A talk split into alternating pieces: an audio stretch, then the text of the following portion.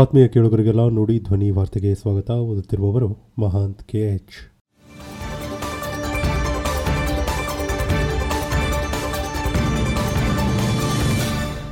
ಈಗ ಈ ದಿನದ ಪ್ರಮುಖ ಸುದ್ದಿಗಳು. ಕೊರೋನಾ ಸಂಬಂಧ ಉನ್ನತ ಮಟ್ಟದ ಸಭೆ ನಡೆಸಿದ ಮೋದಿ ಸೋಂಕಿನ ಸ್ಥಿತಿಗತಿ ಪರಾಮರ್ಶೆ. ಕೊರೋನಾ ಸಂಬಂಧ ಪ್ರಧಾನಿ ನರೇಂದ್ರ ಮೋದಿ ಅಧ್ಯಕ್ಷತೆಯಲ್ಲಿ ಶುಕ್ರವಾರ ಉನ್ನತ ಮಟ್ಟದ ಸಭೆ ನಡೆದಿದೆ.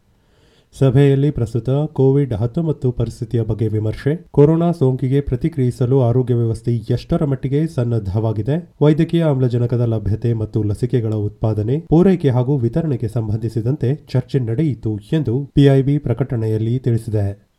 ಸಭೆಯಲ್ಲಿ ದೇಶದಲ್ಲಿನ ಕೊರೋನಾ ಪರಿಸ್ಥಿತಿ ಹಾಗೂ ಕೋವಿಡ್ ಹತ್ತೊಂಬತ್ತು ಲಸಿಕೆ ಅಭಿಯಾನದ ಬಗ್ಗೆ ಪರಾಮರ್ಶೆ ನಡೆಯಿತು. ದೇಶದಲ್ಲಿ ಸಂಭಾವ್ಯ ಕೊರೋನಾ ಮೂರನೇ ಅಲೆಯ ಬಗ್ಗೆ ಚರ್ಚೆ ನಡೆಯುತ್ತಿರುವಾಗಲೇ ಈ ಉನ್ನತ ಮಟ್ಟದ ಸಭೆಯನ್ನು ಪ್ರಧಾನಿ ನಡೆಸಿದ್ದಾರೆ. ಗುಜರಾತ್ ಸಿಎಂ ಸ್ಥಾನಕ್ಕೆ ವಿಜಯ್ ರೂಪಾನಿ ರಾಜೀನಾಮೆ. ಅರವತ್ತೊಂದು ವರ್ಷದ ವಿಜಯ್ ರೂಪಾನಿ ಅಚ್ಚರಿ ಎಂಬಂತೆ ಗುಜರಾತ್ನ ತಮ್ಮ ಸಿಎಂ ಸ್ಥಾನಕ್ಕೆ ರಾಜೀನಾಮೆ ನೀಡಿದ್ದಾರೆ. ಇತ್ತೀಚಿನ ದಿನಗಳಲ್ಲಿ ರಾಜೀನಾಮೆ ನೀಡಿರುವ ಬಿಜೆಪಿಯ ನಾಲ್ಕನೇ ಮುಖ್ಯಮಂತ್ರಿಯಾಗಿದ್ದಾರೆ. ಜುಲೈನಲ್ಲಿ ಕರ್ನಾಟಕ ಸಿಎಂ ಬಿಎಸ್ ಯಡಿಯೂರಪ್ಪ ತಮ್ಮ ಹುದ್ದೆಗೆ ರಾಜೀನಾಮೆ ನೀಡಿದ್ದರು. ಅದೇ ತಿಂಗಳು ಉತ್ತರಾಖಂಡದ ಮುಖ್ಯಮಂತ್ರಿ ತೀರತ್ ಸಿಂಗ್ ರಾವತ್ ರಾಜೀನಾಮೆ ನೀಡಿದ್ದರು. ಆದರೆ ವಿಜಯ್ ರೂಪಾಣಿ ಅವರು ಯಾವ ಕಾರಣಕ್ಕೆ ರಾಜೀನಾಮೆ ನೀಡಿದ್ದಾರೆ ಎಂಬುದು ಇನ್ನೂ ಸ್ಪಷ್ಟವಾಗಿಲ್ಲ.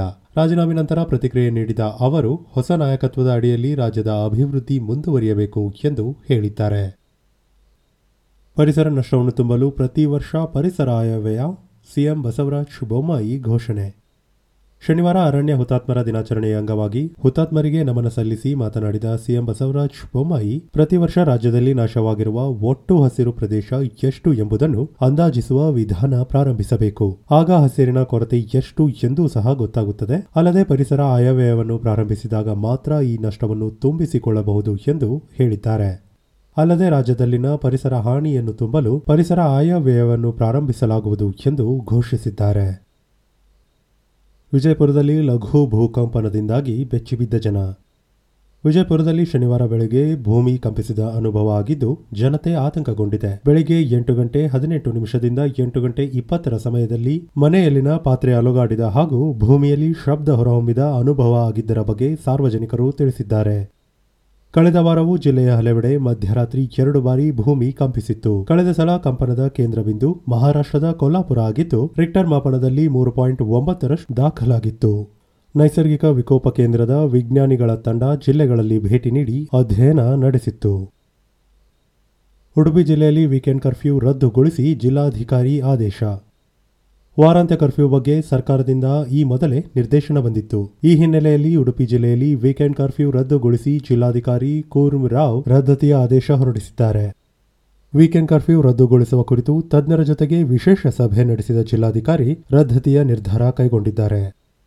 ಈ ಕ್ಷಣದಿಂದ ಜಾರಿಗೆ ಬರುವಂತೆ ವಾರಾಂತ್ಯ ಕರ್ಫ್ಯೂ ಹಿಂಪಡೆಯಲಾಗಿದೆ. ಇನ್ನು ಕೊರೋನಾ ಸಂಬಂಧ ನಿರ್ಬಂಧಗಳು ಹಿಂದಿನಂತೆ ಮುಂದುವರಿಯುತ್ತವೆ ಎಂದು ಇದೇ ವೇಳೆ ಜಿಲ್ಲಾಧಿಕಾರಿ ಕೂರ್ಮಾ ರಾವ್ ತಿಳಿಸಿದ್ದಾರೆ. ಶರಣಬಸವ ವಿಶ್ವವಿದ್ಯಾಲಯದ ಚೊಚ್ಚಲ ಘಟಿಕೋತ್ಸವದಲ್ಲಿ ಶಾಮನೂರು ಶಿವಶಂಕರಪ್ಪ ಸೇರಿ ಆರು ಜನರಿಗೆ ಗೌರವ ಡಾಕ್ಟರೇಟ್ ಪ್ರದಾನ ಕಲಬುರಗಿಯ ಶರಣಬಸವೇಶ್ವರ ವಿದ್ಯಾವರ್ತಕ ಸಂಸ್ಥೆಯ ಶರಣಬಸವ ವಿಶ್ವವಿದ್ಯಾಲಯದ ಮೊದಲನೇ ಹಾಗೂ ಎರಡನೆಯ ಘಟಿಕೋತ್ಸವ ಸಮಾರಂಭವು ಏಕಕಾಲಕ್ಕೆ ನಗರದ ಪಬ್ಲಿಕ್ ಸ್ಕೂಲ್ ಆವರಣದಲ್ಲಿ ಬಸವರಾಜಪ್ಪ ಅಪ್ಪ ಮೆಮೋರಿಯಲ್ ಹಾಲ್ನಲ್ಲಿ ಶುಕ್ರವಾರ ಜರುಗಿತು. ಸಮಾರಂಭದಲ್ಲಿ ಸರ್ವೋಚ್ಚ ನ್ಯಾಯಾಲಯದ ನಿವೃತ್ತ ನ್ಯಾಯಮೂರ್ತಿ ಹಾಗೂ ನ್ಯಾಯಶಾಸ್ತ್ರಜ್ಞರಾದ ಶಿವರಾಜ್ ಪಾಟೀಲ್, ಪ್ರಖ್ಯಾತ ಶಿಕ್ಷಣ ತಜ್ಞರು ಹಾಗೂ ಮಾಜಿ ಸಚಿವರಾದ ಶಾಮನೂರು ಶಿವಶಂಕರಪ್ಪ, ಮಾಜಿ ಸಂಸದ ಶಿಕ್ಷಣ ತಜ್ಞ ಕಲಬುರಗಿಯ ಬಸವರಾಜ್ ಪಾಟೀಲ್ ಸೇಡಂ, ಕೈಗಾರಿಕೋದ್ಯಮಿ ವಿಧಾನ ಪರಿಷತ್ ಸದಸ್ಯ ಬಿಜಿ ಪಾಟೀಲ್, ಚೌಡಾಪುರ ಹಿರೇಮಠದ ಶ್ರೀ ರಾಜಶೇಖರ್ ಶಿವಾಚಾರ್ಯರು ಹಾಗೂ ಖ್ಯಾತ ಉದ್ಯಮಿ ಲಿಂಗರಾಜ್ ಪಾಟೀಲ್ ಸೇರಿ ಒಟ್ಟು ಆರು ಜನರಿಗೆ ಗೌರವ ಡಾಕ್ಟರೇಟ್ ಪ್ರದಾನ ಮಾಡಲಾಯಿತು. ಇನ್ನು ವಿವಿಧ ಕ್ಷೇತ್ರದಲ್ಲಿ ಸಾಧನೆಗೈದ ಆರು ಜನ ಸಾಧಕರಿಗೆ ಡಿ ಲೀಟ್ ಪ್ರದಾನ ಮಾಡಲಾಯಿತು. ಇದೇ ವೇಳೆ ಎರಡು ಸಾವಿರದ ಹತ್ತೊಂಬತ್ತು, ಇಪ್ಪತ್ತು ಹಾಗೂ ಇಪ್ಪತ್ತೊಂದರ ಸಾಲಿನ ಉತ್ತಮ ವಿದ್ಯಾರ್ಥಿಗಳಿಗೆ ಗೋಲ್ಡ್ ಮೆಡಲ್ ನೀಡಿ ಪ್ರೋತ್ಸಾಹಿಸಲಾಯಿತು. ಇದಿಷ್ಟು ಈ ದಿನದ ನಮ್ಮ ಪ್ರಮುಖ ಸುದ್ದಿ. ನಾಳೆಯ ಸುದ್ದಿಗಳೊಂದಿಗೆ ಮತ್ತೆ ಭೇಟಿಯಾಗೋಣ. ಅಲ್ಲಿಯವರೆಗೆ ನಮಸ್ಕಾರ.